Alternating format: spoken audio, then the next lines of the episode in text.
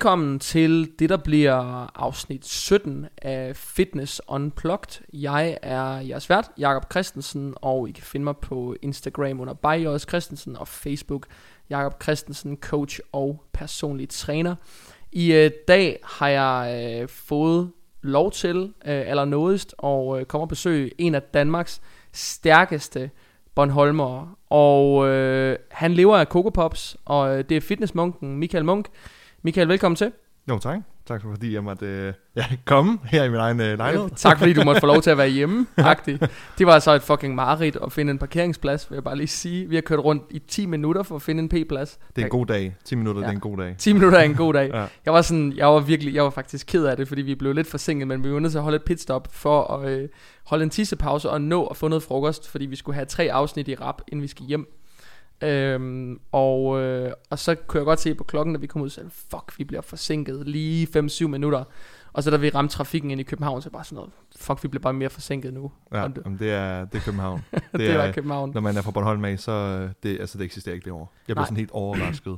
At, øh, altså, du kan gå på det her tidspunkt på gaden, der er dødt. Der er ikke nogen mennesker. Der er, det, er helt, det er helt det er bare sådan en spøgelsesby. Det er så omvæltningen hertil. Den er, det, jeg tænker, det er det samme for Jylland af. Ja. ja, og vi kørte sådan panisk rundt, var sådan, så skulle man betale for en p-plads, sådan lige sådan 100 meter herover kunne jeg så mm. finde en plads, hvor der var sådan, men det koster penge, og den app har jeg ikke, agtig. Så sådan, okay, vi prøver lige at køre tilbage til de her, der er sådan nogle gratispladser mm. herude, ikke? hvor man så måtte holde i tre timer. Så var der en, der kørte, ligesom vi kom, ind, kom ud, så vi faktisk får lov til at holde lige ude foran døren nærmest, så det er Fedt. perfekt. Ja. Så øh, ellers så havde vi kørt, nok kørt rundt endnu. Men ja. øh, nu er vi her, og øh, Michael, øh, grund til at spørge om du ville være med, øh, det er selvfølgelig fordi, at øh, for det første, så nu vi øh, kendt hinanden, fuldt hinanden i nogle år frem og tilbage, men øh, men jeg tror i virkeligheden også, at vi har, vi har mange af de samme sådan, ting på brættet. Mm. det er mm. mange af de samme ting, vi prædiker. Nu er du meget sådan, jeg vil have et Kellogg-sponsorat, og jeg vil leve et Coco Pops-agtigt liv. Men, øh, men det taler jo i virkeligheden meget til ideen om flexible dieting, at ja. det er det, det handler om. Absolut. Øhm, og for dig er tingen bare blevet Coco Pops. Ja. Og det kunne have været blevet alle mulige andre ting, tænker det, jeg. Det kunne det være nemlig. Der, ja. er, der er rigtig mange, der nemlig tror, at det er, hvad, hvad er der med de der fucking Coco Pops? Ja. Øh, og det er det er også fordi, at det fungerer rigtig godt i, i lige meget, om jeg er på vej til scenen eller ej, øh, i forbindelse med noget kulhydrater, hurtigt kulhydrater efter træning. Øh, men mest af alt, så er det også det et statement, at, øh, ja. at, at hvis man kan inkorporere Coco Pop, som nok er det, som folk vil se som noget af det mest usunde, øh, øh, hvis man kan inkorporere det i et vægttab, hvad kan man så ikke inkorporere? Ja. Og det er, der er jo mange andre ting, så sådan, altså er på hvide ris og kakao, ikke? Så sådan, ja. det er, der er nogen, der er mine klienter, hvis de har lyst til andet hurtigt, så, sådan, så, de, så kan de få noget sorbet eller et eller andet. Det er, der er mange ting, vi kan vælge, men Coop det bare noget, alle kender til. Og den er jo noget langt jo. Øh, der er mange, man ser nu lave det. Ser flere coaches, jeg har snakket med før, sådan, ah, det, du kan ikke gøre sådan her, du kan ikke gøre det her. Og nu har morgenmadsprodukter på deres øh, klienters programmer. Ja. Øhm, så det, var, det har jo virket lidt med at komme ud til det, så jeg skulle bare have lavet min altså, et trademark. Og det er bare blevet, det er præcis det, der er blevet trademark, mm. ikke? og ligesom da It Fits Your Macros kom frem, der var det meget sådan i USA, der var det de der Pop-Tarts. Mm. Og folk, som aldrig har været i USA, de aner nok ikke, hvad Pop-Tarts er. Ja. Men hvis man har været der, så ved man, hvad en Pop-Tart er. Man kan få mm. dem alle steder. Øhm, men faktisk så sent som i går, der var jeg ude og optage videoer. Øh, fordi jeg optager jo sådan i bulk til min Facebook og min Instagram. Ja. Og der lavede vi faktisk sådan en video om Coco Pops versus havregryn, som sådan en sund versus usundt-agtigt, mm. det der mm. med at sætte ting i bokse ja. ikke? Og ligesom sådan, det jeg egentlig snakker om der i den der video, det er, der er fucking 20 kalorier i forskel per 100 gram, mm. ikke? Og 20 kalorier er jo natter. Ja. Altså, det er jo så lidt, at hvis man spiser 20 kalorier den, mere den ene dag, og 20 kalorier mindre den anden dag, kan man nok ikke se forskel. Nej, altså, aldrig kunne. aldrig kunne. Og hvis folk de vidste, de der bodybuildere, de ser på nettet, hvis de vidste, hvor relativt lidt de egentlig ved om deres eget kalorieindtag tit, mm. så vil de blive overrasket. Ja. Ikke? Fordi mange af dem der, man ser i USA, de tæller ikke kalorier. Mm. De tæller slet ingenting. Det de tæller, det er, at de tæller proteinerne i deres proteinkilder, så tæller de ikke resten af kalorierne derfra. Ja. Så tæller de fedtet i deres fedtkilder, og ikke resten af kalorierne derfra. Og carbsene i deres carbskilder, og ikke resten af kalorierne. Mm. Så det vil sige, at de, de, de har jo ikke et overblik over, hvad de spiser. Nej. Vel? Det er... Altså, jeg har altid gået meget efter, om det passede mine makroer, og så tæller jeg alt med. Jeg, jeg tracker det bare på, på MyFitnessPal. Ja. Det, og så bare sørget for, at, øh, at der er to ting, jeg skal ramme. Det var protein, og det var kalorier. Ja. Øh, og så har vi ændret lidt efter. Ja, ja der er lige en Jim i baggrunden. Ja. Jim, det er en hund, vil jeg bare lige sige. Ja, det er ikke... Øh, Det er ikke sådan en snorende dildo op på et bord, eller sådan et eller andet en spændende. partner, jeg har, der står og piver. øhm, men øh, det har, hvad hedder det, det er bare det, jeg har kørt efter, og så har vi taget alt med og bare sørget for, at, at protein var mere eller mindre for nogle, nogle gode kilder, for nu har der Ja. også været en del med den der What the Health. Man kan ikke høre Jim for meget, vel Jacob? Jeg tror faktisk ikke, man kan høre den på grund af, altså, fordi det er så direkte lyden, så Okay, skal være virkelig tæt på, for man sådan virkelig kan høre den, tror jeg. ja. ja. Ellers Ja. så må du lige tage dig af ham, hvis der er. Må du så klappe ham lidt. Øhm, men hvad hedder det? I den der What the Health, der snakker de også om, at om de får nok protein, de her øh, veganere og vegetarer, men det er også, hvor det kommer fra, og, og hvor meget vi nu kan, kan bruge det til noget. Nu har jeg Øh, ikke set ret mange Netflix-dokumentarer, men jeg har set nogle af dem. Er det den der om det der China Study, egentlig? Øh, Er det den, der også handler om det der China Study? Eller er det en Øh. anden en? jeg tror, de øh, mere, jeg tror, de er begge to. Fordi en af de første dokumentarer, der lå på Netflix med det der vegetar Ja. noget, det var jo den der om det der China Study. Ja. Øjeblik, så skal der. Vil du give ham der på stegen? ja. Sorry. Ja, Lad os bare det, klappe ham lidt, Jacob. det, er, det virker ikke. Det er der på stegen nu. Okay. Jeg skal Jeg elsker, når folk de hører den her podcast, så kommer de bare til at så tænke på, hvorfor sidder de og taler til en mand, der ikke svarer, som skal Ja. klappe en hund, Ja. som han ikke kender. Ja. øh, ej, um, de snakker meget om, at øh, vegetarer og veganer får de her får protein nok, men det er også, øh, hvor, hvor anvendeligt det er for os. Øh, Ja. Så jeg sørger for, at altså, jeg lægger også min proteinindtag meget Ja. ja. højt. Ja, altså det er sådan noget op til 3,5 gram, men det er også altså bare kilo kropsvægt. Ja, ja, men det er også totaler. Det er inklusive alle dine trace-proteiner fra Ja. alt muligt andet. Det vil nemlig være, når den ligger så højt, så ved jeg, okay, jeg har i hvert fald fået noget, øh, ja, noget... Øh, Men det er kun off-season, du ligger så højt, ikke? øh, Ligger du også så højt i din, i din det, diæt? det, øh, til at starte med gør jeg, men det er fordi, jeg får også simpelthen så mange kalorier ind. ja, ja. Jeg ja. får jo, det kører jo fra op til 6.500 i off-season, og så ned til, jeg tror ikke, vi ryger under, øh, under 3.000. Nej. Øhm, og så er der simpelthen så meget at gøre godt med, så jeg kan lige så Ja. godt have meget protein. Det, det mætter, og så også, jeg har meget været sådan better safe than sorry, har aldrig mødt nogle problemer med indtag Nej. så stort. Jeg skal, det er kun lige, når vi begynder at cutte kulhydraterne så meget fra, at jeg skal pisse hele tiden, fordi Ja. at protein bliver vanddrivende. Der begynder jeg sådan, okay, Ja, nu er det slemt, ikke? ja, men ellers så... Det har faktisk også været sådan, jeg selv er kommet i form, dengang jeg stillede op. Det var faktisk også ved at køre et virkelig højt proteinindtag. Mm. Og i dag kører jeg det nok lidt mere modereret med mine klienter, fordi jeg tror ikke på, at der er ret mange af dem, der har brug for det der tårnhøje proteinindtag. Men jeg vil give fuldstændig ret i, at når man når de der høje kalorieindtag, fordi jeg har jo også klienter, der spiser, altså bo, bare, bare, bare på den anden side 4.000 kalorier, så ligger du højt i protein. Mm. Ikke også? Ja. Spiser du 5, 6 og 7.000 kalorier om dagen, så kan du næsten ikke undgå det. Fordi der er heller ikke nogen, der nødvendigvis har en benefit af at spise 1000 eller 1200 gram carbs om dagen. Nej. Fordi det vil de ikke, du ved, der er grænser for, hvor meget vi kan lære, og hvor meget vi reelt set vil få brugt. Ja. Og vi vil nok have mere benefit på så også at få nogle ekstra proteiner og ekstra fedt ind. Mm. Fordi man bliver også bare sådan, altså, jeg synes, hvis jeg bare spiser high carb, uden at have proteiner og fedt med, så, mit, så kan jeg ikke styre mit blodsukker på en dag. Mm. Jeg er bare kronisk sulten. Ja. Også selvom man synes, man er mæt hele tiden. Så det er sådan Ja. en mærkelig fornemmelse, ikke? Mm. Så man er nødt til også at balancere diæter lidt på en eller anden måde. Ja. Øh, og det er jo det, der skaber det der, du i virkeligheden snakker om der. Ja, jeg har også arbejdet meget med, at det faktisk på, altså begge veje, det der recomp, at vi skal enten kunne bygge noget muskelmasse op, uden Ja. rigtig at tage fedt, eller begynde at tage fedt, og så vedligeholde muskelmasse, eller måske kunne skrue en lille smule for det. Og, og der har det også vist sig, i, øh, at et højt proteinindtag næsten altid har været øh, produktivt i den, i den Ja. forstand Enig. at du har været mere øh, hvad hedder det, muskelbesparende og haft, altid haft mulighed for, øh, at der er protein at bygge af, hvis du... Ja. Og så har jeg arbejdet en lille smule med timing af det, så i der, hvor at din muskelmasse for eksempel lige efter træning, hvor at du har lettere ved at trække med kulhydraterne ind, øh, at vi ligesom timer en lille smule, så der, hvor din krop er mest anabolisk, at det er der, at jeg fodrer den mest, og så er det mindre andre tidspunkter. Ja, ja. Øh, ikke til ekstremer, det begrænser, meget man kan gøre. Øh, når man roder med atleter og roder med forskellige øh, præparater, så er der mere, man kan gøre der, men for normalt danskere, så er der meget lidt at hente, men en lille smule. ja. Og så også, at vi har kunne arbejde med ja, øh, de der kokobop, som passer godt lige bagefter. Og så er det, altså, så hvis man får dem, så tænker de ikke så meget over, at de ikke får så mange kulhydrater resten af dagen, fordi de får et eller andet sødt der.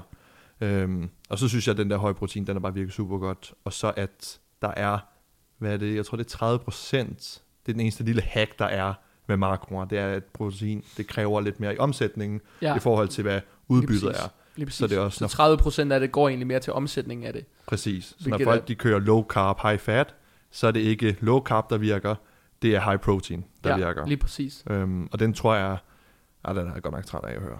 Ja. Det er nu, vi gerne vil prøve at forberede sig, så når folk lige skriver, hvordan de har tabt sig. Keto, keto, keto, keto. Ja. Og, og ikke forstår at, også, at det at skære kulhydraterne fra, øh, og om det er hurtigt at gøre sådan her, det er sådan, øh, det er jo bare, det er jo bare væsken. Det er bare væsken, der gør, det virker så hurtigt. Ja, lige præcis. Og, og så er der mange, der siger, at øh, om kroppen husker, så du kan ikke tabe dig så hurtigt, for så vender tilbage igen. Og ikke forstår, at det ikke er kroppen, der husker, men det er, det er bare væske, der trækkes ud og trækkes ind igen. Der er også bare, jeg tror tit folk, de lander der, hvor de på en eller anden måde, de forstår ikke, de forstår ikke gevinsten af andre ting i deres diæt. De bliver mm. meget fokuseret på én ting, som for eksempel, nu snakker du selv low carb, ikke? Mm. Og tit vil der ske det, hvis man kører en diæt på et eller andet tidspunkt, ender den med at blive en eller anden form for low carb, fordi den bliver low på alting. Ja. Og man, hvis den skal være muskelbesparende, er man også nødt til at holde proteinerne oppe mm. til et eller andet niveau. Ja. Og man er også nødt til at holde en eller anden form for fedt inde i diæten, fordi at ellers er ens hormonniveau fucked på et ja. eller andet tidspunkt. Ikke? Og man kan simpelthen ikke hænge sammen. Altså, mm. øh, det betyder noget for vores øh, altså, øh, hjernekemi og kraftet med alting. Ikke? Mm. Altså, vi er nødt til at have noget fedt i kroppen. Ja, ja, altså testosteron er lavet, altså vi er nødt til at have noget kolesterol, for det ja. er også, når folk de øh, begynder sådan at forhøje kolesteroltal og sådan noget, vi skal også huske, at der skal et vist kolesteroltal til, for at kunne skabe de hormoner, så ja. når folk også bliver skræmt over sådan noget, det er, det totale kolesteroltal er jo også bestemt af både det gode og dårlige kolesterol. Ja, så lige præcis. Det er... Det, jeg kan huske, jeg har lært det som det leder det herlige. Ja, det er jeg også. LDL ja, og HDL. Det leder det herlige. ja. Og det er en fin måde at øh, tænke det på, fordi det har jeg faktisk altid kunne huske det på. Mm. Men, øh, men, men, men det er jo sådan, så man glemmer egentlig at se på, om der er virkelig nok en benefit ved, at du gør det her, uden om, så, så man har måske fokus på, på A, men det er måske i virkeligheden B og C, der har en større benefit, end mm. A i virkeligheden havde. Mm. Eller også er det en kombination af alle de ting, man gør. Ikke? Ja. Og når man når til sidst i en, nu er der meget få mennesker, der når at køre en konkurrencediæt, fordi af god grund er der ikke ret mange mennesker, der stiller op i konkurrencer. Ja. Men når man gør det, så har man også prøvet på et eller andet tidspunkt, at være så langt ned i mad, lave så meget aktivitet i løbet af en dag, enten i form af skridt, eller målt cardio på en eller anden måde, eller et eller andet. Mm. Så man har både kombinationen af at max, altså forsøge at maksimere alting. Ja. Ikke? Så man har en eller anden form for profitmaksimering. Mm. Og når man når dertil, så virker alting i diæten jo. Mm. Så virker alting. På et eller andet tidspunkt, så, så vil det virke, hvis du sætter dig selv op eller ned i protein. Det vil virke, hvis du sætter dig selv op og ned i carbs, og op og ned i fedt. Mm. Fordi det virker, at du justerer nogle ting. Ja. Ikke også? Øhm, og, og det tror jeg, der er mange, der misser pointen fuldstændig i. De har kun fokus på én ting. Mm. Ikke? Og det er, at hvis det var low carb, de kørte, så var det kraftet med low carb, der virkede. Ja. Ikke? Hvis de kørte low fat, så var det bare fordi low fat, det virkede. Ja. Ikke? Hvis de kørte keto, så måtte det være, fordi det var keto, det virkede. Mm. Ikke? Det er den der generelt med, at sådan, øh, når folk, om det virker super godt der for mig, og det er sådan, jamen det, det ved jeg godt, men øh, altså det her, har du prøvet, altså, har du prøvet andet, fordi jeg synes, ja. det ikke virker bedre. Der er mange, der om sådan er altid trænet, og, ja. og, og, hvad hedder det, står og bruger momentum i alle tingene og sådan noget. Og sådan, jamen, det, det har altid virket for mig. Ja, men du har heller aldrig prøvet andet. Og jeg har, jeg har prøvet en del forskelligt. Jeg har prøvet noget intermittent fasting i forbindelse med efter en konkurrencediet for at få styr på sulten. Jeg er meget let. Synes du, det virkede? Jeg synes, det virkede med, at jeg Fordi du har, har så stort et kaloriebehov, så kan du det var, lave det stunt? Det var tilbage i år 2016 efter DM, så der, okay. var, der var det meget anderledes. Lad os lige, ja, nu sidder vi og snakker om, at du har et meget stort kaloriebehov. Bare lige, prøv lige at give folk nogle stats på, at du er både verdens højeste menneske og verdens tungeste menneske. Jeg er 91 høj og vejer her i off-season mellem 115 og 119 kilo. Oh, øh, du skal være større så. Ja, det er... mens fysik, øh, hvor jeg sidst gang var oppe, der tror jeg, at min indvejning vi vejer os ikke, men jeg spørger altid, om jeg ikke lige kan få lov til det. Der tror jeg, jeg vejede ind på 100 kilo. Okay. Det er, det, det er okay mens fysik. Det er okay mens fysik. Ja. Vi sad lige i bilen på vej herover, så, øh, så øh, kom vi til at snakke om en af mine klienter der, som jo er junior bodybuilding. Og øh, så viste jeg ham lige et par billeder sådan fra i går, ja. og sådan, wow, han ser høj ud. Ja, han er 1,78 meter. Ja. Og så vejer han 105. Ikke? Oh, ja. Det er ja, en, øh, og i form. Altså ja. sådan, mangler 5% eller et eller andet, ikke? Mm. men han er i form. Altså han er i virkelig god form. Ikke? Mm. Og han er allerede i sit livsform seks uger ude, som det er jo sindssygt. Men når folk de ser sådan et menneske i virkeligheden, du ved, så ligner det sådan en, der er tegnet med en passer, eller sådan ja, ja. Det giver ikke mening. Nej, det er, når folk, de, altså der, især med en fysik, den måde de er bygget på, øh, dem der stiller op, ja. typisk dem der stiller op, det, så de er bygget som en høj person. Øh, altså, at de ikke er så bloggy at se på og sådan noget. Ja. Og så kan jeg huske, at jeg så et klip med det, og sådan, åh, oh, de ser vilde ud, så kan nok stå ud. Og så kommer der en dame ind, der de skal rette på deres posere, eller sådan, hvor de står i forhold til hinanden, og hun bare hoved højere. Ja.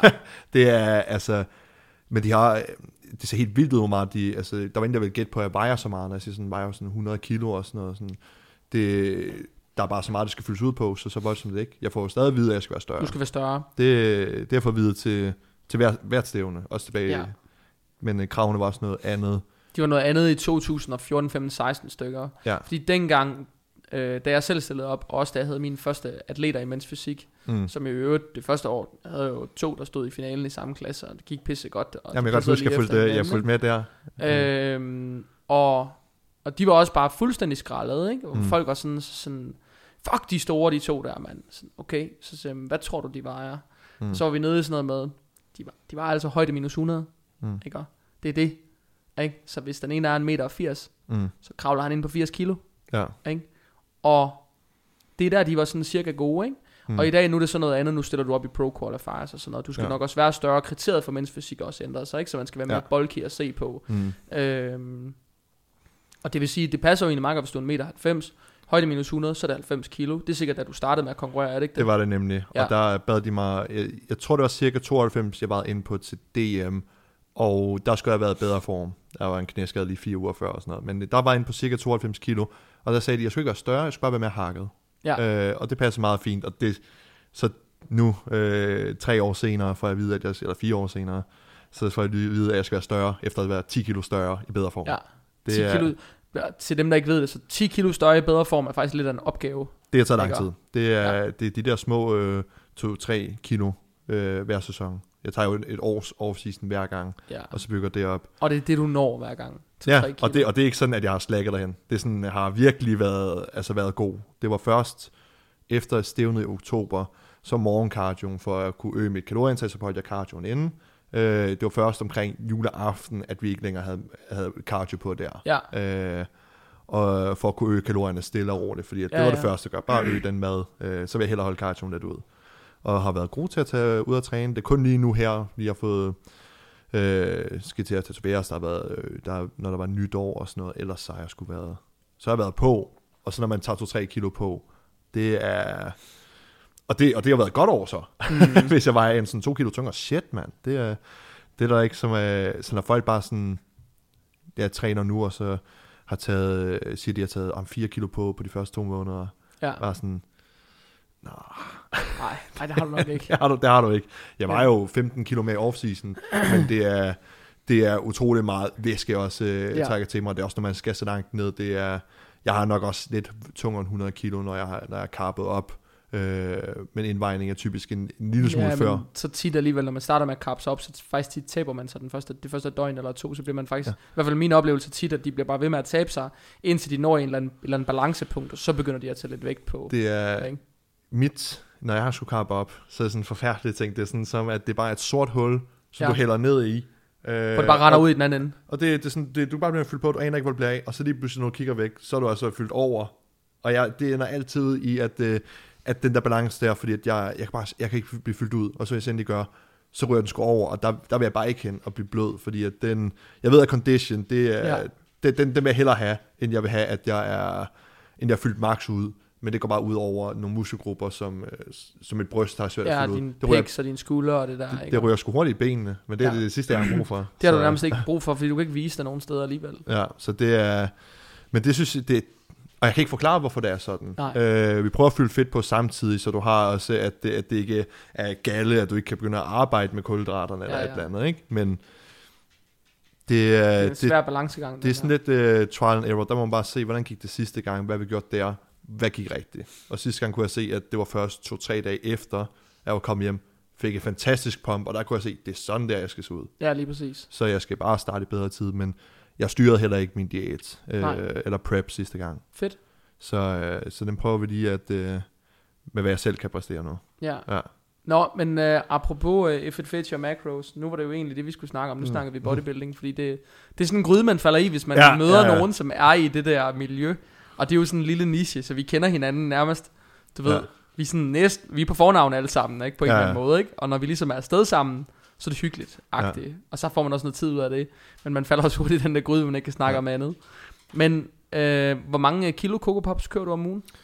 Og på en uge, øh, lige Hvad er der i en pakke? 500 gram? der 400 gram? er, i maxipakkerne er der op til 625. Øh, der, er, der er den standard 375 grams, og så er der halv kilos, og så er der maxipakken på 625.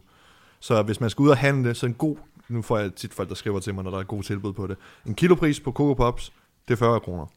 Det er en god kilopris. Ja, hvad for noget siger du? Det er 40 kroner kilopris. 40 kroner kiloet? Ja, hvis, jeg, hvis I ser noget der over det, så, sådan, så er det ikke, uh, skider ikke på min tid på det. Der var, det løber op. det løber der, var en, der var en, der skrev til mig sådan et spørgsmål omkring den podcast, jeg skulle lave med dig. Så skrev ja. hun, jeg vil bare gerne vide, hvad videnskaben er bag ved Coco Pops post-workout. Og jeg bare sad og tænkte, der er en art af videnskab ja. her. Det, han, det handler om nogle fast-acting carbs efter træning, ikke? Ja, det er... Det kunne lige så godt have været riskiks eller bananer eller det, et eller andet andet. Det er nemlig der, og det her så passede det bare ind. Øh, ja. og så også den mængde, jeg skal hen, for jeg får nu omkring 150 gram, og den løber nogle gange op på 200-250 gram øh, Copops bagefter. Uh. Og det er... Med protein shake, eller hvad?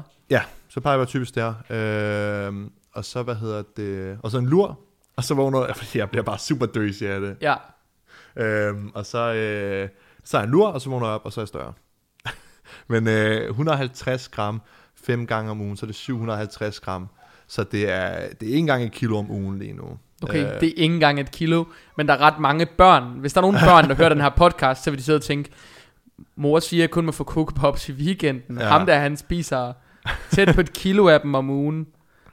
Ja. Og han er bare, du er jo lige året rundt, eller sådan en sixpack-agtig året rundt, ja, er du ikke det? Jo, jeg synes også, det er blevet lettere. Nu er jeg blevet så stor, så at øh, det er ligesom, man ser, øh, nu skal jeg ikke sammenligne mig helt med Eddie Hall og dem, men de kan jo have markeringer, ja. øh, og, for, og have en fedtprocent på, på 20 ja. plus.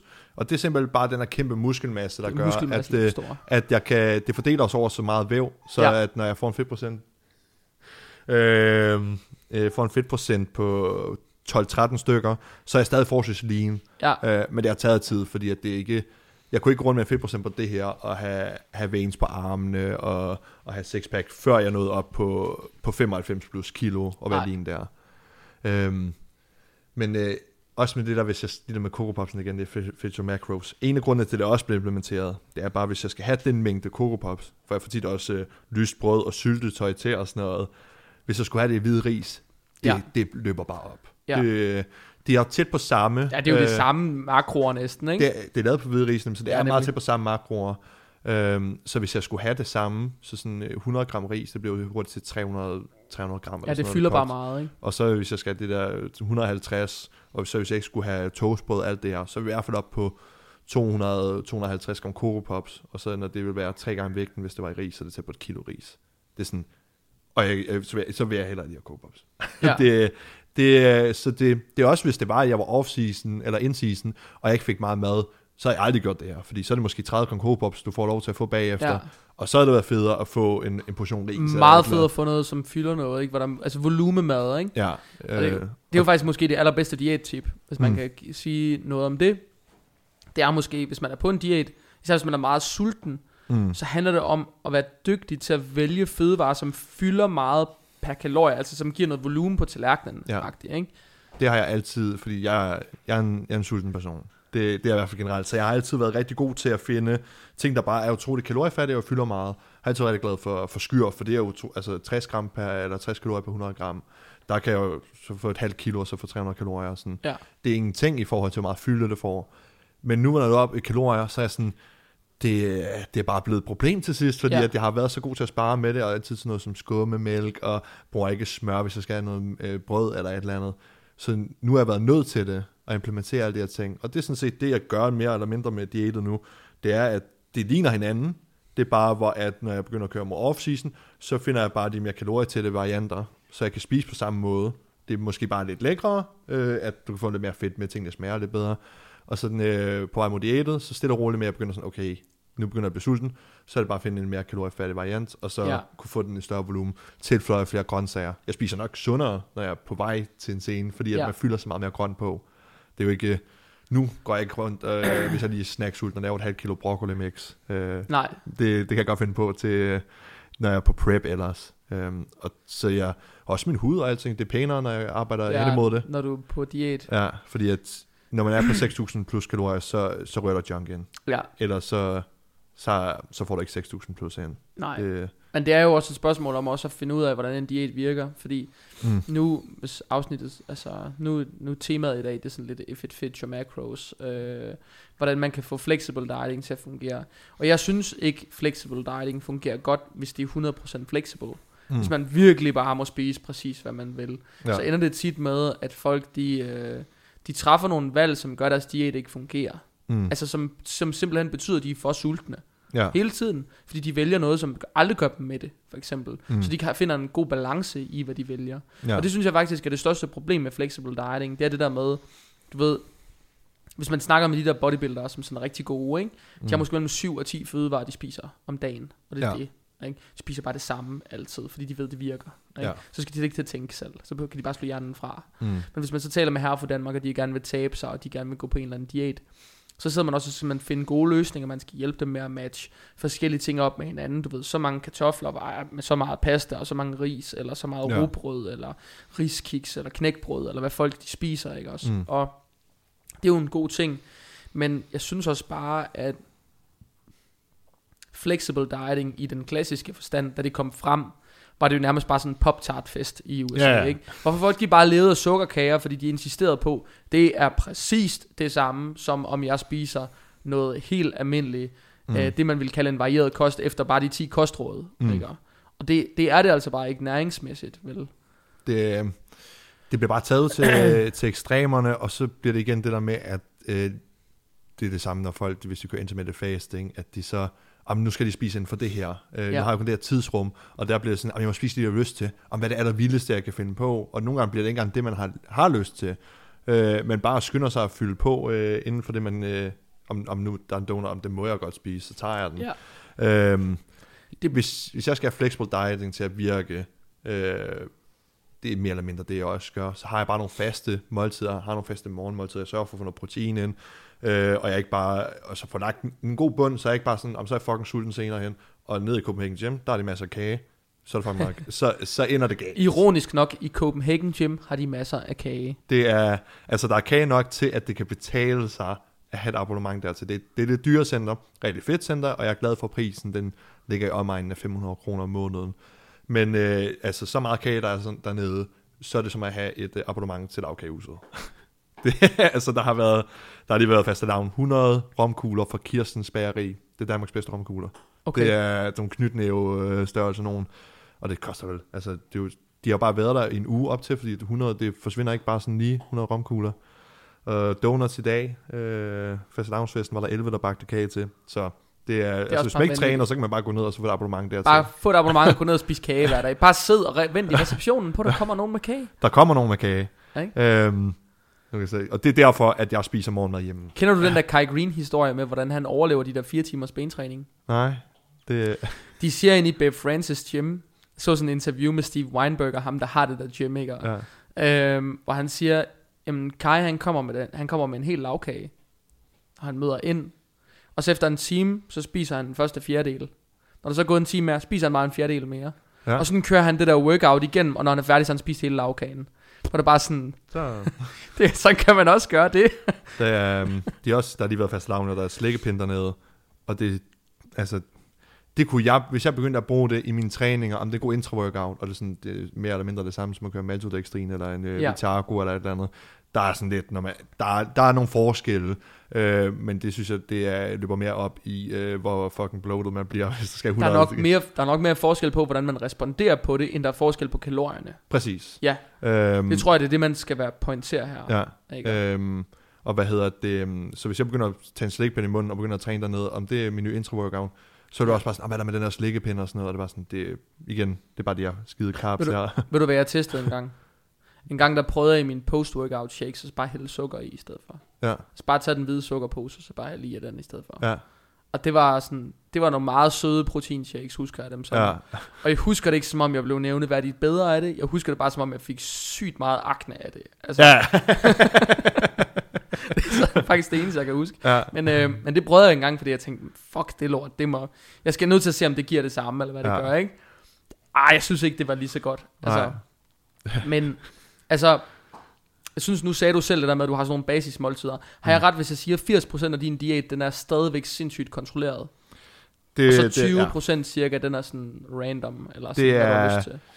Ja, det vil jeg sige. Øh, det er jo så jo længere væk, at når for stævnet, jo mere så stiger den, og så kommer jeg nok ikke langt over 30 procent. Det tror jeg ikke. Øh, Men stadig, din, du siger selv, at du har basismåltider, hvor jeg sidder ja. og tænker, så kan det være, at du til morgenmad altid får æg, eller altid får skyr, eller altid får proteinpulver mm. til havregryn, mm. eller et eller andet. Ja, Men har jeg ikke ret i, at din basisdiæt, 70-80%, den er rimelig strict, mm. så de sidste 20-30%, det er lidt mere random, lystbaseret. Jo, og det, det synes jeg, det er, jeg har ikke brug for at få mere frihed end det. Så begynder Nej. jeg hurtigt at miste sådan, om rammer jeg nu et proteinindtag, får jeg noget? Ja, du mister får, kontrollen. Ja, og det, og det ved jeg, at det bliver, at, at slippe, altså at få så meget frihed, det hjælper mig ikke. Det gør mig kun øh, demotiveret, hvis jeg skal begynde sådan, åh, får jeg nu nok? Og så bliver, så bliver jeg nødt til at track det endnu mere præcist, fordi så sådan, ja. det, at det er altså, hvis jeg, af min egen vilje får jeg så nok protein ind der, så det kan jeg, så det er altså ikke, så ikke lyst til at gå så langt væk fra det. Jeg, jeg har prøvet nu bare at give en lille smule slip, fordi ja. at jeg også bare skal kunne spise sammen med min øh, kommende kone og sådan noget, ikke? Ja, ja fordi vi øh. snakkede, var det inden vi begyndte at optage, vi snakkede om, at du trackede alting i MyFitnessPal. Ja. Og gør du det? Tracker du også dine basismåltider, eller tracker du kun øh, alt det ekstra? Jeg har tracket alt indtil for, jeg tror det er 14 dage siden. Der så jeg, at jeg havde tracket 375 dage i streg. Wow, så ja. er det også tid til at tage 375 dages pause. Så, øh, så, der, øh, så, så, så kunne jeg se der sådan, okay, nu har jeg tra- tracket det simpelthen så meget. Okay. Øh, jeg vil gerne lige prøve ikke at track det. Ja. Øhm, men jeg spiser stadig altid hver morgen 100 gram havregryn med 40 gram proteinpulver øh, og en banan. Det er sådan, det, det sådan, jeg ikke starter min dag sådan, så... så er der noget galt. Ja, så synes jeg ikke, det fungerer der. Og så en pre-workout, øh, 100 gram rismel, en banan, øh, 20 gram proteinpulver, altid den samme intra-workout. Sagde du 100 gram rismel? Ja, det er... Det er også bare, jeg er godt lide grød. ja, nå okay, så laver du sådan noget rice, øh, ligesom rice, øh, cream of rice-agtig ja, ja, øh, rice præcis. pudding. Ja, så laver jeg bare det med det. det og det er, det fylder mindre, øh, let at arbejde med, så, ja. og så kan jeg finde på at skifte lidt rundt, hvis jeg skal træne som noget det første, så tager jeg den i, stedet for, i stedet for morgenmad. Er makroerne præcis ligesom ris i rismel, eller er der blandet øh, jeg et tror, andet er, Jeg tror, det er faktisk præcis det samme. Ja, okay. øh, og det synes jeg bare er lækre end ris med proteinpulver, ris og kylling. Ja, øh, men det er garanteret også lettere, det er jo, når det bliver, når det bliver gjort til mel, så det er jo også nem, markant det, nemmere for døje. Altså, det er lige igennem. Ja. det er lige igennem. Og så den samme intro-workout altid. Øh, Coco Pops bagefter. Øh, og så har jeg hvor jeg bare skal have en vis mængde protein i, øh, i, i mine måltider der, så hvis jeg spiser sammen med Katrine, så laver jeg noget ekstra kylling eller et eller andet, ja. så jeg ved, at jeg rammer det. Øh, og så altid skyr, bær, nødder, mørk chokolade øh, om aftenen. Ja. Og så og så nu, så kan det være, at jeg tager en ekstra det, hvis jeg ved, okay, jeg har ikke fået så meget protein til det måltid, jeg havde sammen med hende, så spiser jeg ekstra der. Men øh, det handler om, det, altså problemet er nu næsten, at hvis jeg kører frit, så, sådan, så får jeg ikke nok at æde. Nej. Så, øh, så, så kan jeg sådan et, shit, jeg bliver nødt til at spise et eller andet, for jeg, jeg kunne så vægten lige gik nedad, bare sådan, det må jeg ikke. Det er også bare, øh, jeg vil sige, det er også mit issue faktisk. Det er, nu er jeg, jeg arbejder så meget i så mange år også, og jeg træner heller ikke lige så meget, som jeg gjorde. Jeg har heller ikke, mm. jeg har heller ikke lyst til at stille op mere, for eksempel. Nej. Det er ikke en ting for mig. Nej. Så på den måde er det ikke lige så fokuseret, det er ikke lige så vigtigt for mig at komme ned og træne 5-6 dage om ugen, som det var engang. Mm. Så nu træner jeg måske mere bare sådan fire eller sådan noget. Ja. Ikke? Men hvor jeg lever så frit og så ustruktureret, eller du ved, jeg lever jo også 80% struktureret. Ja, ja. Ikke? Og jeg spiser altid de samme ting. Og hmm. spiser altid, jeg vil sige forholdsvis sundt, hvis man ja. skulle, de fleste vil nok sige, at jeg spiser ret kontrolleret ret sundt, hvis ja. det var det, ikke? Men der er alligevel mange af mine klienter, der er sådan, hvordan kan du spise så mange pizzaer? Ja. For jeg lægger meget tit pizza op, for eksempel. Ja. Fordi jeg bare jeg kan virkelig godt lide pizza. Ja. Ikke? Hvem kan ikke lide pizza? Øhm, der er mange, der spørger sådan, hvordan kan du spise så mange pizzaer, og så ikke blive tyk? Ja. Så simpelthen, der, der er plads til det i kalorierne. Mm. Altså, og jeg er bevidst om, at der er plads. Ja. Ikke? Og det gør ikke noget. Altså, jeg er ikke madforskrækket. Mm. Vel?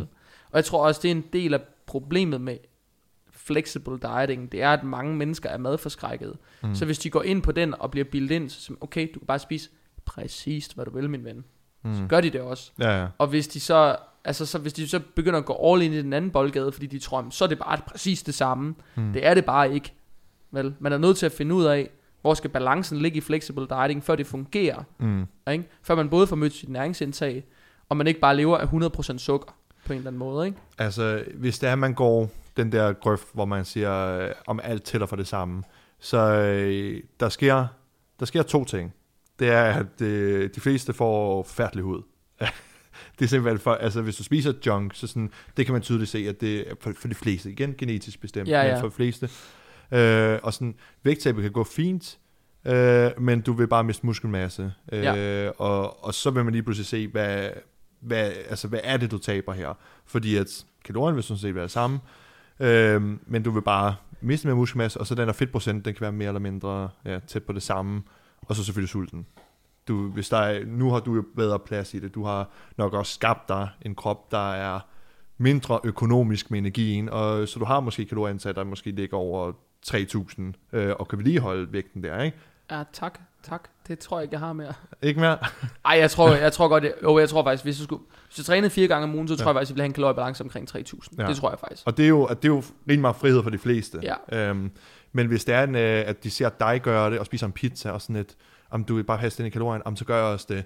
Og så er det måske en fyr, der har, måske for, øh, for at vedligeholde vægten, 2500 kalorier gør godt, men spiser ja. En pizza 1600 kalorier, du har 900 tilbage, og han fik altså sådan en kage på arbejde. Og måske også mange kvinder, der bliver provokeret af det, fordi kvinder jo oftest, altså de har jo bare generelt lavere kalorie, altså øh, øh, kalorieøkonomi, eller hvad skal man Ja. sige, de har et, et, et lavere kaloriebehov i Ja, eller ikke? et, og- eller er og et mindre fysisk krævende arbejde. Der er mange, hvor manden har, er tømmer, og konen måske receptionist, kontorarbejde, sygeplejerske går også en del. Selvfølgelig er der en del skridt, der går ind, men det er ikke det samme som en, som en tømmer. Nå, men Øh, stadig, hvis du tager en, en, en kvinde, der er lige så høj som en mand, de er lige gamle, og de vejer det samme, så, så vil der også være forskel. så vil han stadigvæk have et, kalorie, et, et kalorieforbrug, der ligger mellem 5, eller et kaloriebehov, der ligger mellem 500 og 1000 kalorier over hendes, måske. Ikke også? Hvis de træner lige meget, så vil det ligge Ja. højt. Ikke? Ja, Det ved det. ja, ja, altså, ja, det er selvfølgelig an på, hvilken højde, sådan, jeg vil sige 5 til 1000, jeg tror 500, det, det er nok meget præcist. Øh, det er procentmæssigt igen, sådan, i forhold til, hvor stor personen er. Men ja, øh, men det er ofte... Du kan, du, kan sagtens, du kan sagtens have en kvinde, for eksempel, der måske har et kaloriebehov på 2700, og så en tilsvarende mand, samme størrelse, måske ikke kan komme helt op på 38. Ja. Det kan du godt se med, Der det, med er- det samme. Så, så snakker vi selvfølgelig, der er meget motion. Mm. Ikke også? Men det er også en vild forskel. Mm. Ikke? Det er Det en er- fucking vild forskel. Og, den, øh, og det er også, at hvis man ser en anden gøre det, og man er i den position, hvor at der er nogen, der skal arbejde det halve for dobbelt resultat, og den anden ja. Ja. vej. Øh, og en klient, som jeg snakker om, før vi arbejde, øh, snakkede sammen her, hvor at der skulle det mindste til, før hun fik resultater. Det var, altså, jeg tror ikke engang, jeg skulle ændre på hendes kost, hvis jeg bare satte hende til at træne tre gange om ugen. Hendes krop responderede bare fantastisk på det. Ja. Det er... Og, og så hvis andre ser sådan, hvad har du gjort for hende? Om hun træner tre gange om ugen, og hun skulle faktisk bare lige øh, altså holde øje med sine kalorier, og, og spiser måske mere, end de andre gør, og så, om, så prøver de det samme, og så ikke lykkes med det. Det er en utrolig uretfærdig øh, verden, der sportsverden, fordi at, det, altså, det er din mor og far, der bestemmer, hvordan din krop den kommer til at Ja, fungere lige mere eller mindre. Genetisk, ikke? Øhm, og jeg arbejder jo med, jeg arbejder med nogle få atleter, øh, og der er jeg også meget sådan med if you fit your macros. Øhm, og så er der bare nogle af dem, der, er- der har set, hvad jeg har gjort for den ene, og, og så i forhold til den anden. Og, øh, og så kan jeg sådan, hvad, hvad du gjort ved ham forskel? Ingenting. Faktisk ingenting. Nej, du faktisk, så, der presser vi hårdere, øh, end, vi, end vi behøvede med ham. Og Ja. det, det er sgu bare sådan, Der- det er. Der er en Øh, genetisk, altså der er forskel i vores genetiske makeup, hvis man kan tale Mm. om det på den måde. Og det er noget, folk har meget svært ved at acceptere nogle gange. Mm. Og jeg kan godt have en klient, hvor øhm, jeg for eksempel have en, der kan tåle helt mange kulhydrater, har en, en klassik øh, fysikatlet, Ja. øh, Mads, da vi kørte hans prep, f- kørte fucking mange kulhydrater ind. Altså mm. indtil 6 uger ude, nu er han faktisk på diæt igen, men sidste gang vi kørte hans prep, ja. indtil 6 uger ude der, der kunne han ligge på sådan, der kunne han sådan hver tredje dag i sådan runde 600 gram carbs. Mm. Det er virkelig mange kulhydrater. Ja. Det er det faktisk. Ja. Ja. Seks uger ude. Det er det. Og han var virkelig, virkelig, virkelig lean, da vi stod der. Ikke? Mm. Det var først de sidste 5-6 uger, vi var nødt til at skatte lidt ned. Ikke? Men stadig, det var virkelig meget. Ikke? Ja. Øhm, og så kan man have en anden atlet, som er tilsvarende af kropsbygningen, hvor han bare sådan er uforstående overfor, hvorfor bliver jeg ved med at tage på, bare jeg kommer over 300? Ja. Ikke? Hvorfor er det, jeg bliver ved med at tage på? Hvorfor? Fordi det er jo ikke fair. Ja. Vel? Men det kan man ikke altid forklare dem. Nej. Altså, lige nu har jeg for eksempel en klient, jeg tror faktisk, hun er Bornholmer, men jeg er faktisk ikke helt sikker. Øh, øh, hun hedder Liv. Liv? Jeg ved faktisk ikke, om hun er Bornholm. Hendes veninde er i hvert fald Bornholmer, så Ja. jeg tænkte, de kunne være, de var derfra, begge to, ja. fra The Hood i Bornholm. Nej, men øh, hun træner tre gange om ugen, og så går hun mellem 8 og 10.000 skridt om dagen. Og, øh, og så passer hun verdens simpleste diæt, der bare er sat op efter, hvordan spiste du før? Det har jeg bare lagt ind, og så tilpasset det, så det passer i mængder. Mm. Og så har vi tillagt et måltid, tror jeg, et sted, eller sådan noget, fordi hun var sulten. Ja. Det er det verdens nemmeste diæt. Ikke? Ingen carb cycling, ingenting. Mm. Flexible dieting, tre træninger om ugen. Ja. Hun taber 1-2 kilo om ugen. Ikke? Ja. De sidste to, de sidste to uger, tror jeg, hun har skrevet til sit ugenlige check-in, at jeg har lige været til et fødselsdag, eller et eller andet arrangement i weekenden, hvor jeg både fik boller og kage. Ja. Ikke? Så hun stadigvæk tabte sig over et kilo hver gang. Ja. Ikke? Og det er bare sådan, der vil være ret mange, der tænkte, det der, det er unfair. Mm. Ikke? Det er simpelthen ikke fair. Ja. Og det, var sådan, det passer ind i hendes kalorieindtag. Ja. Og, øh, og hun, kan, hun har åbenbart stadigvæk væv, så hun kan smide, så hun smider sig. Mm. Ikke? Hun vejer sig også for meget jo, men stadigvæk, ja. ikke? Der vil være mange, som bliver hurtige til at falde ind i en eller anden, du, det kender du selv med de klienter, ikke? Så hvis de først er faldet af på den, så falder de bare ned i et sort hul ja, ja. af overspisning, og fordi mm. de tænker, jeg starter først igen på mandag, ja, ja. og så kører man den der, ikke? Det er, hver gang at mine øh, klienter har sådan nogle der, øh, altså skal sådan nogle ting, øh, sociale arrangementer, så, så beder jeg bare altid dem om at forberede sig på det. Øhm, og så ellers, hvis de, hvis de har en, hvis der er faldet i eller sådan noget, så skriv, fordi at det, det er ikke der, der sker noget. Der sker ikke en, en skid, det er ikke noget, der ikke kan rettes op på. Øhm, og så, og så typisk sådan dagen efter vejer de sig, og så vejer de et kilo mere, fordi personen er i gang med at tabe sig, fylder kulhydraterne på, ja, og, så, er det, væske på. Og, og, så er det bare væsken der, ja. og så sådan lidt, oh, fuck, nu har jeg, jeg brugt to uger på at tabe det kilo, og nu har jeg taget det på igen, bare ved at spise boller i går, fuck det. Og så er det bare sådan, at det er overhovedet ikke, fuck det, det dem, taber du, dem taber du igen. Øh, men, og det er, det er hele den her, for, at folk mangler forståelse for, hvad tingene ser, hvad ja, der foregår. de mangler nemlig forståelse. Og det, jeg vil sætte alle til, if you fit your macros, hvis folk vidste, hvad tingene indeholdte.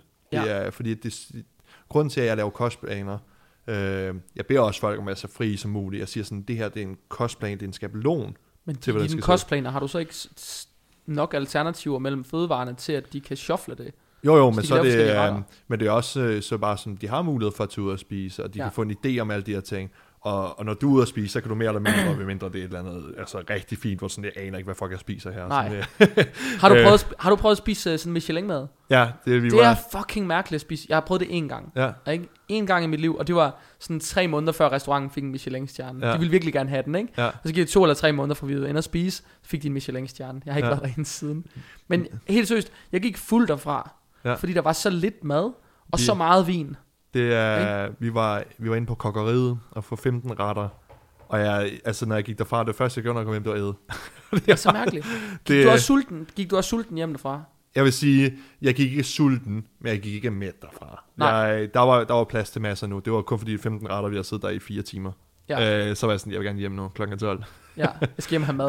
jeg skal hjem have mad. Jeg gik sulten derfra. Jeg var inde og spise med min revisor, ikke også? Og så, ja. øh, min revisor, det er en af mine bedste venner. Ja. Ikke? Så en gang om året, når vi sådan har revideret regnskabet, så går vi ud og spiser. Mm. Eller et eller andet, ikke? Så er det hyggeligt. Så vi gik ud for at spise, og så tænkte vi, vi skal prøve det dernede. Vi er nødt til at prøve det. Ja. Altså, fint, og vi er til at prøve det der. Det er restaurant Memo i Vejle, i øvrigt, hvis de skal have et shout-out. Ja. Nå, men det var en fed oplevelse at prøve det, men man blev bare ikke mæt. Og mm. det man spiste, man Altså, man fik at vide, hvad det var. Men hvis ikke man havde fået at vide, hvad det var, så havde man ikke anet, hvad det var. Absolut ikke. Ingen chance haft for det. Der var ikke noget af det, der ligner et kyllingebryst eller ris. Det ikke gode, noget af det, jeg kender. Det gode ved det er, det er, hvis at man øh, vil ud at spise, og man har en, øh, en vis mængde kalorier at gøre godt med. Så sådan en burger, hvis du går ned på grillen burger, de havde på et tidspunkt burgersmagning. Det, jeg har været rigtig heldig, jeg kom til rigtig mange burgers omkring. øh, og der havde de også kalorietabellen. Og en, øh, en fully loaded double cheese. I har også øh, grillen burger bare i Aarhus, her, ikke?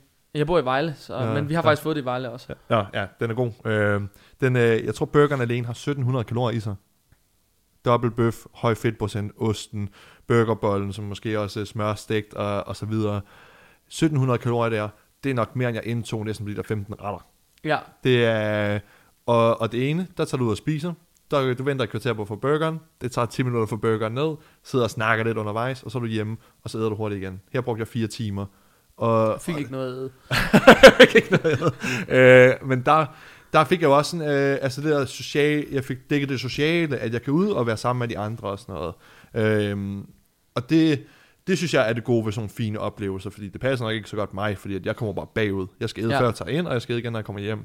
Men for andre, så er det altså sådan nogle ting, man måske skal tænke, når man at spise, at mere tænke over, oplevelsen, i stedet for at det bare skal være sådan noget greasy, øh, hurtigt, uh, et eller andet. Jeg synes, oplevelsen faktisk ved det der Michelin-mad, jeg synes, det var en mega fed oplevelse, mm. og jeg vil også gøre det igen. Min kæreste, hun vil ikke betale for det. Nej. Hun er sådan lidt, og øh, de har okay jobs begge to, vi kan godt betale, altså en gang om året ville vi godt kunne gå ud og give os selv det der, hvis vi synes, det var det, vi ville bruge vores penge på den måned, ikke? det ville Ja. ikke være et problem, men, men det er også mange penge, ikke? at gå Ja. ud og ligge, altså i, på de billige Michelin-restauranter, ikke? så Mm. slipper du måske mellem 1500 og 2000 per mand, ikke? Ja. På de dyre, der ligger du og slipper, altså Ja. der slipper du jo sådan noget 4-5.000, 6.000, 7.000, 8.000 per mand, ikke? Hvor der bare sådan, det kommer jeg aldrig til at betale for. Vi øh, efter konkurrencen Pro Nordic, så min opvarmer, han, øh, han gav en tur på Kong Hans. Han er rigtig, Okay. glad, for, øh, rigtig glad for fin mad, og Kong Hans, det er vist den danske, den danske restaurant, der har haft Michelin stjerne i længst tid. Okay, Og ender og spise der, øh, og så, øh, det var su- super lækkert, øh, og det var min første oplevelse med Michelin. Følte mig godt nok ikke, øh, at jeg passede ind med det. Og det var også, han, øh, han er ældre end mig, min opvarmer, han er, han er 35 år, og jeg sidder i en meget stram skjorte, fordi at jeg er lige kommet ud af konkurrence, og Ja. den passer ikke længere, og det ligner bare sådan en sugar daddy, der står og passer på mig, fordi at jeg, jeg sidder bare der og prøver ikke at vælte noget. ja. Og det var ikke, det, o- det orange fra selvbruneren var ikke begyndt at trække ud igennem det Det er ikke helt skjorte. endnu, men jeg så, øh, altså, det, det, lige, altså, det lignede bare, han, også når jeg skulle, have, vi skulle have mad og vin, sådan, ja, han skal det her og det her, og når han skulle betale for vin alene, blev det 5.000 kroner, og det var kun mig, der drak. Og jeg drak ikke meget. Det var bare sådan, det, det er sådan, jeg synes, det var en fed oplevelse, men jeg kan ikke, det vil jeg aldrig Var kunne det ikke selv. svært at tage imod? Øh, det er kun fordi, jeg ved, at han spiser sådan tit. Øh, og det var, Har du en meget rig opvarmer? altså, øh, Hvis man spiser sådan tit i gåsøjne. Han har det godt. Øh, Han har det godt. han, han har det godt. Øhm, det er også sådan, jeg ville have givet ham øh, en gave, sådan, han var også med til ja. London-stævnet, og så øh, jeg vise, at jeg sætter pris på ham og giver ham et par squatsko, så squatskoene er ikke engang i hans størrelse, og så øh, samtidig med, at jeg giver ham dem, så ja, men vi skal også på Kong Hans. Og fedt, nu ligner min gave bare pis Ja. til. Der er jo ikke noget værd at have sådan nogle rige venner, der giver, der giver en, en gaver, som bare får ens egen til at blegne. Det er ikke Ja. fedt. Men øh, ej, det er altså fede oplevelser, men jeg kan heller ikke, så øh, der er jeg sgu lidt for nede af. Så ja. lidt for sparsomlig med det. Synes det er fedt, men det er overhovedet ikke noget, jeg kan bruge pengene på hver gang overhovedet ikke. Så, Nej. øh, men jeg er generelt meget sparsomlig. Havde et par Ja. træningssko, havde dem i fem år. Det var først, når begge, så, øh, altså, når, nummer, når lille togen den går ud, så er det okay. Når nummer, nummer, nummer to tog går, gik, gik ud, så, ah, så skal jeg et par nye. Det er, som er mad, også når vi spiser så mange kalorier, så bliver man sgu nødt til at... Jeg kan godt lægge genkendelse til det der med at være sparsomlig. Det er, når man er jyde. Ja. Ja, Jeg tænker, når man er Bornholmer, så kunne det faktisk godt være lidt det samme, sikkert. priserne herovre er bare meget større. Ja. Men når man er jyde, så får man en anden fornemmelse for penge. Mm. Det gør man.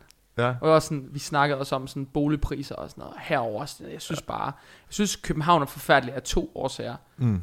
For det første, tre årsager. Okay. For, det, for, for det første er København forfærdelig på grund af boligpriserne. Ja. Fordi det, det er umuligt at finde en ordentlig bolig, som man kan betale.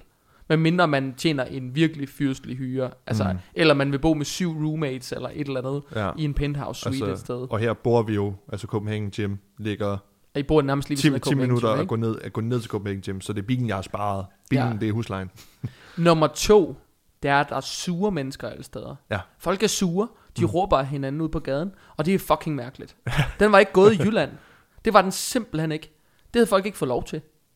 Det er var ikke-. Det, var ikke gået. Hvis det var gået, hvis der var nogen, der havde råbt efter nogen øh, på cykelstien, det havde været sådan helt mærkeligt. Altså det Ja. var sådan fuldstændig malplaceret. Mm. Så det kan ikke have den der energi, der er, hvor det er så overgivet, at folk de ikke, sådan, de ikke engang kan tale ordentligt til hinanden. Ja. At, når de møder tilfældige fremmede mennesker. Mm. Så den del bryder jeg mig ikke om. Og så det der parkeringsshow, der er herovre, hvor man aldrig kan finde plads til sin bil. ja.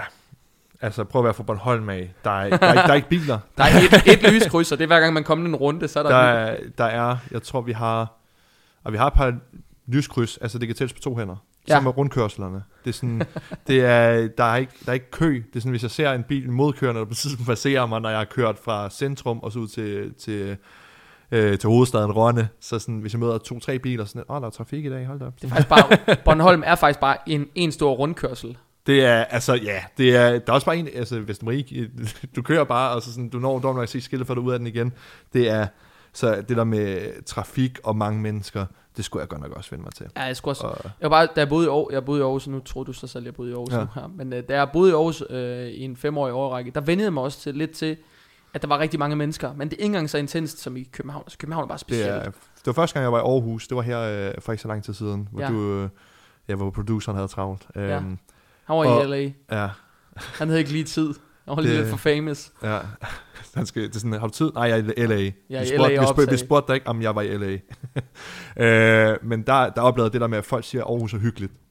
Det er præcis, hvad det er. Altså, det, Ja. var, det var lortevejr, men det er, det er meget mere hyggeligt. Der er meget mere plads. Tingene er tæt på hinanden. Forestil jer, dem, her, dem der er fra København, der aldrig har været i Aarhus, og hygge jer. Prøv at forestille jer, Det er bare det. forestille jer en, en, en halv København, hvor folk de taler ordentligt til hinanden, og man altid kan finde en p-plads. Mm. Det er fedt. Ja. Det er fedt. Men der skal aldrig bo et større sted end, Aarhus. Aldrig. Nej, Aldrig. Never ever again. Det kommer ikke til at ske. Og jeg skal ikke bo i København. det Det er, skal jeg ikke. det er, nu har jeg samlet, nu føler jeg jo sådan lidt, at København, det er der, jeg hører hjemme, fordi Ja. der, hvor jeg har alle mine venner, alle fra Bornholm, der, øh, hvis de vil lave noget andet end at være tømrer, eller sygeplejerske, mm. eller lærer, så flytter de herover. Så alle mine venner er fuldt med. Ja. Øh, der er simpelthen ikke noget for mig derovre. Nej, der er ikke noget på Bornholm for dig. Nej, det er Nej, der det er jo... ikke. Men, Og, og hvis, så, sådan, så når jeg kom herover, så fordi der er også nogen, der flytter til Odense eller Aarhus, og jeg kan godt forestille mig, at jeg kunne bo der, men så skulle jeg starte der. Ja. Nu er jeg simpelthen for meget base her. Øh, men, men det er også det der med, at jeg vil gerne have noget større end, end en lejlighed. Det får jeg ikke. det er bare svært, hvis man vil bo inde i centrum, ikke? det, Men jeg kan jo godt se det, der er også mange af mine klienter, der spørger sådan, jeg kommer jo i Ringsted for eksempel. Jeg Mm. kører til Ringsted Fitness Lab, det er sådan det er den gyldne middelvej for mig, fordi jeg kan gøre det på en time og 35 til en time og 40. Ja. Ikke? Og så hjem igen samme dag. Ikke? Ja. Det vil sige, når jeg er der, så er det en 12 timers arbejdsdag, mm, for at komme over og træne 4, 5, 6 klienter. ja, Men til gengæld så betyder det, for det første kan, tage, kan jeg tage en højere hyre. ja, Der står efterspørgsel på personlig træning, og folk vil godt køre på Sjælland, så længe de ikke skal over broen. mm, Så længe de skal over Storbæltsbroen og betale for den. Så hvis jeg spiser broen, så er folk ligeglade. Så vil ja. Gerne køre til Ringsted. Ja. Så det er faktisk øh, et godt kompromis for mange. Men mm. der er Mm. mange, der spørger, hvorfor flytter du ikke bare til Sjælland? Der er meget mere, for eksempel hvis man vil være PT'er eller sådan noget. mm. Der er meget større marked for det, end der er i Jylland. Ja, ja. Altså i Jylland vil folk jo ikke betale for det. De vil jo ikke, og dem der vil betale for det, det er fordi de er så bevidste om, hvad de får ud af det. Ja. Men der er et meget mindre publikum, der vil betale for det, selvom de egentlig har råd, Mm. fordi de er så prisbevidste. ja. Ikke? Det er Bornholm. Jeg vil slet ikke, altså hvis jeg tog derover sådan lidt, og jeg sagde, at jeg skulle have 600 for en time. Hvad- Ja. Altså, hvad får jeg med i den her time? Ja. De tror, det er en måned. Ja. Ja. Træning hver, altså træning hver uge eller et eller andet. Ja, træning, træning Ja. hver dag i en måned, ikke? Ja. 600. Ja, jamen, så vil det give mening. Jamen, det kan jeg Ja, godt se. så- Det er, det er lidt pricey. Er det en kasse Svanike øl med? Det er- prisen eller et eller andet? Det er helt... Øh, man vil slet ikke kunne arbejde over. Jeg ved, at der er en, øh, en, øh, en dame derovre, der arbejder med det, men det er også noget mommy øh, workshop med dem og sådan noget, hvor det er, altså, der er noget fællesskab, hvor det er men sådan personlig træning, det, det vil jeg slet ikke kunne. Det vil ikke kunne gå. Men der er, nogle, så, der er nogle få, der kommer fra Bornholm af og herover. Og det er igen, at altså, så er der nogle læger derovre, der kender mig, så hvis de snakker om, de skal stille op og sådan noget, så får de at vide, det er mig og sådan Ja, noget. ja. Ellers så, der er altså ingenting. Men der er stadig også bare... Er også bare min oplevelse er, det er det gode, men jeg vil aldrig flytte herover. Så vil jeg hellere køre over for mm. At tage en dags arbejde og køre hjem igen. For jeg kan bare bedre, der er bare mere ro i Jylland på en eller anden måde. Ikke? ja. Det der stress, der er inde i København, det, det, det kan jeg faktisk ikke snuppe. Jeg kan faktisk virkelig godt lide at være over på weekendtur. Mm. Ikke? Så det gør vi jo en gang imellem. Så min kæreste og jeg, så, så hvis vi forkæler os selv lidt. Ja. Folk de tror, vi er fucking pensionister, når vi siger, så har vi været i København på ja. Weekendtur. Ikke? Men så kan det være, at vi tager over og tager en overnatning eller et eller andet. Så lige mm. Mm. hygge os lidt på strøget og gå og kigge lidt og spise på café, eller tage ud og spise om aftenen og så hjem mm. Mm. igen. Ikke? Det synes vi er hyggeligt. Ja. Men at være i det der stress hver dag, Ja. det vil tage pippet fuldstændig af mig. Ja. Det vil det. Så jeg vil meget hellere køre over, tage arbejdet, og så køre hjem igen Mm. i stedet for. Fordi det er markedet til. Men jeg kan ikke, altså hvis jeg gav mig til at tage 750-800 kroner i timen, for en, altså så 750 for en PT-time herovre. Ja. hvis jeg tog 750 i Jylland, så havde jeg nok 0 kunder eller sådan noget. Ja. Altså, der er jeg nødt til at tage lidt mindre. Ja. Ikke? Der kan jeg tage 600, ikke? Mm. men der er stadig ikke, efterspørgselen herover den er 4-5 gange så høj. Ja. Altså, så det er jo også bare, en, det er noget, der, men jeg ved ikke, der er nok bare flere, flere penge i markedet, og man er vant til, at priserne er højere på alting. Ikke? ja, jeg tror også bare, øh, når, altså, når, altså, når folk betaler mere for at bo her, folk har, øh, altså tjener bedre. Det er det samme med ja. Bornholm. Det er, altså, det at betale, den lejlighed her, det er et slot på Bornholm. Ja, Det er, vi, øh, vi har solgt en firelænget gård i centrum på Bornholm med altså, solceller, vindmølle, skov, sø, ø i søen. yes. Øh, og det var 1,5, tror jeg det var, den blev solgt for. Ja, det kan jeg se, at du var nej, det mener du ikke. Prøv, jeg har, min, 1,5? jeg har min lejlighed til salg lige nu, ikke? Ja, Og den er til salg sådan for, øh, den er til salg for øh, 2,198. ja, Ikke? Og det er, den ligger på strøget, ikke? I Mm. Vejle, altså på Vejles gågade godt nok, ikke? Ja. Fed udsigt, Ja. alting er spritnyt, ikke? ja, Og, øh, og det er en fed lejlighed, ja. Ikke? Og den er pænt indrettet, og alting er lyst og lækkert og højt til loftet, ikke også? Vi er faktisk svært ved at finde en køber. Ja. Der er, der er mange, der synes, den er, når de kommer, pissefed den der lejlighed. Mm. Men det er svært at finde en køber, Ja. som, fordi det bliver også en lidt dyr lejlighed. Ikke? Øhm, Katrines øh, onkel og faster har lige købt lej, øh, nej, hus hernede. 10 millioner. Ja, 10 millioner? 10 millioner. Hvordan, hvordan får du altså, hvor, Hvor har du dem fra? ja, det er, jamen, det er for sindssygt. Det var også, når jeg kom herover sådan lidt, jamen, jeg, jeg har en god opsparing, jeg skal nok finde en lejlighed og sådan noget. Fordi hvis et, en, en firledning går, altså fire køkkener og fem badeværelser, sådan, det koster 1,5, jamen, hvad kan jeg så ikke få herover? Ikke en skid. Ingen skid. Ikke en skid. Så lige nu, vi betaler kun den her dyre husleje her, øh, indtil vi finder noget bedre, og vi kan tage et lån. Katrine er studerende. Øh, og som øh, selvstændig, så det er også begrænset, hvad jeg får lov til Ja. at låne der. Jeg havde Øh, faktisk mange problemer som selvstændig med at få lov til at låne i starten, fordi man Mm. skal dokumentere sin, man skal med regnskaber dokumentere enormt meget for sin løn, mm. Mm. du har jo ikke lønsedler, du kan lægge frem, mm, så du på den måde ikke nogen løngaranti. Ja, Så det, øh, det jeg faktisk lidt bøvl med i starten, mm. men jeg fik det presset igennem. Altså, spørgsmålet må også være vedholdende med det, og så ligesom dokumentere sig, prøv at det, prøv at har regnskabet ser det sådan her ud, sådan er balancerne, og sådan er de forskellige ting, men det er bare mere bøvlet, når man er selvstændig, og du skal, altså de, øh, banken kræver jo også, at jeg stiller sikkerhed med noget opsparing mm. og sådan noget, for bare at få lov til at låne et almindeligt, Ja. til et, altså til udbetalingen, resten af udbetalingen til en lejlighed, dengang ja. jeg købte den, ikke også, det var også bare sådan, altså, det var, det, det, der er lidt mere, lidt mere arbejde i det, men det kan godt lade sig gøre. Mm. Det, Men- vi håber, når Katrine hun er færdig med at studere. Altså, da jeg købte lejligheden der, der, jeg ville ikke kunne finde noget i København, der matchede det, som ikke ville koste tre gange så meget. Ja. Det, ved var også, altså, jeg tror faktisk, det var, øh, jeg ved ikke, om det var din lejlighed, jeg havde set, der var til salg, eller sådan noget lignende, og så med prisen der, for vi vil bare have noget under 3,5 millioner, Ja. fordi at vi vil også gerne have noget, det lyder sådan, åh, det er en dyr lejlighed, det er sådan lidt, det er bare for, at det skal være nogenlunde fedt herover. Ja. Sådan at se noget derovre, bare sådan, jeg flytter til Jylland, fuck det, Ja, jeg flytter til Jylland. præcis. Det er kun fordi, at Bornholm er taget den skide færge. Når man har oplevet den dårligt en gang, ikke? Ikke igen. ikke igen. Og flyveturen der, det er propelfly. De kan ikke se, øh, hvis der er tog og sådan noget. Så en, en tur, der tog 20 minutter normalt, fra at du letter til du lander, den øh, tog på tidspunkt 8 timer. Ja. det var bare til sådan noget, jeg falder i søvn og vågner op, på fly, vågner op igen, så er vi på vej til at lande i København igen. Bare sådan, mener du ikke? Jeg kom ikke engang til Bornholm, mand. Men det er bare, altså, det er bare, alting i Jylland er bare billigere, Mm. ikke også? Men stadigvæk, fuck, hvis man vil bygge et nyt hus, ikke? Mm. Vi, har, lige- vi har lige undersøgt det, fordi vi var sådan, åh, det kunne også være fedt med noget nyt. ja. Hvis du vil bygge et nyt hus i Jylland, du kan ikke, det er i, bare i Vejle, du kan, ikke, du nærmest ikke, du kan godt finde en træls byggegrund. Hvis du er en fed byggegrund, ja. så starter de ved en million op. ja. Ikke? Og så når man er ude og spørger de der husbyggerfirmaer der, får fandme ikke meget hus for 2 millioner. Nej. Det gør du ikke. Så har du Mm. ikke så lagt klinker og køkken eller noget Ja. som helst i en uge, vel? Og du har bare fået det skrabet og alting og et lille bitte hus. Mm. Ikke? Lige så snart du har lagt bare 20 kvadratmeter mere på og lagt lidt, lidt pænt gulv og et fedt køkken og sådan noget ind.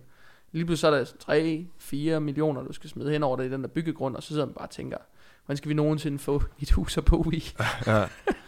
Så øh, altså, det er kun øh, fordi, at med hun og bare gerne, nu snakker vi også om at skifte familie og alt muligt, når hun er, mm.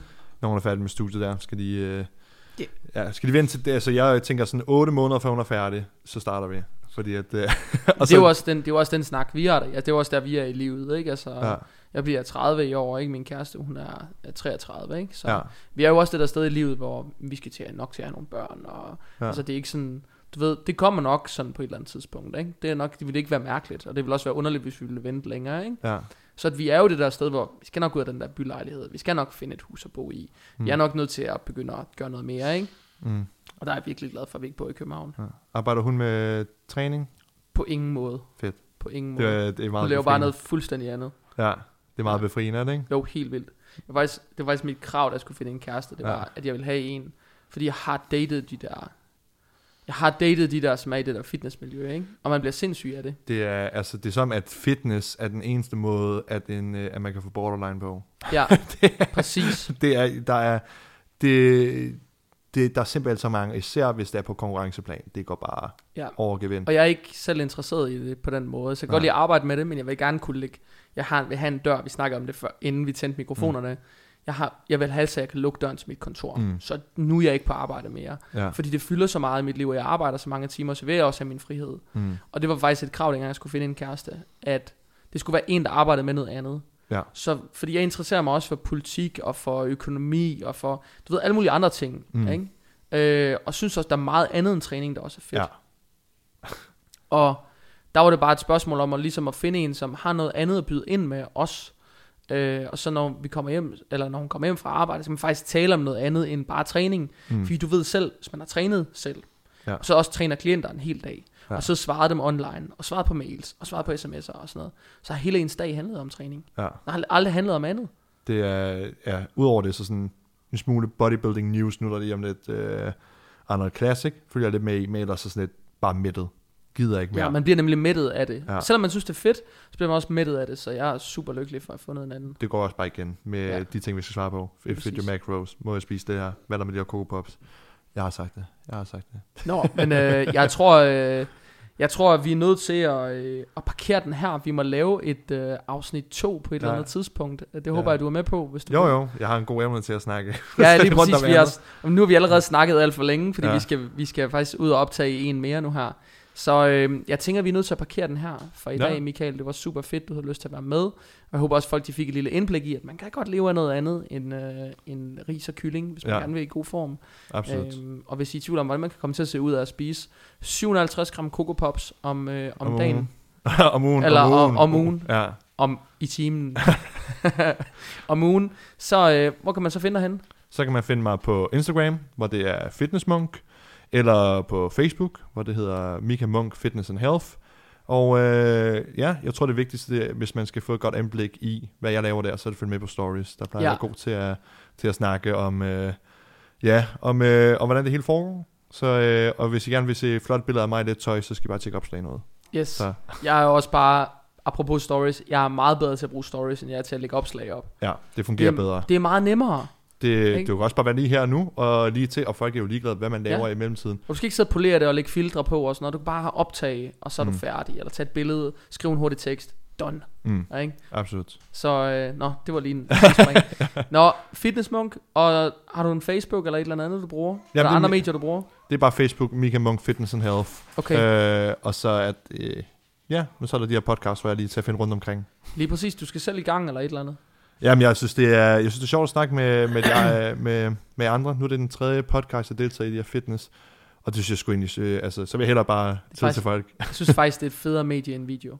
Det er det også. Det er det øh, sjovere. Det er også, jeg synes, det er bedre at, at kunne følge med i også, når jeg ser andre en time lang video. Det kan jeg ikke. Nej, men du kan en, godt øh, lytte til noget i en time. Ja, ja, bare sæt den i, eller med så gør rent, og sådan noget, høre podcast. Mm. Fantastisk, hør den en på fire timer. Her det er skønt. Ja. Jamen, uh, tusind, tusind tak, fordi du havde lyst til at være med, Michael.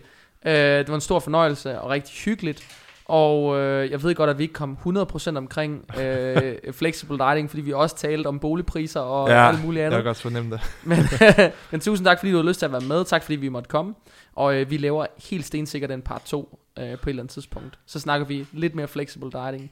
Og måske uh, vi snakker uh, lidt uh, konkurrence prep også til den tid. Fordi du har garanteret en konkurrence her på et eller andet tidspunkt. Det har jeg i hvert fald. Det har du Super. i hvert fald. Super. Jamen, uh, tusind tak, fordi du lyst til at være med. Det var afsnit 17 af Fitness Unplugged. Jeg er svært, Jakob Christensen, og uh, tusind tak, fordi I lyttede med.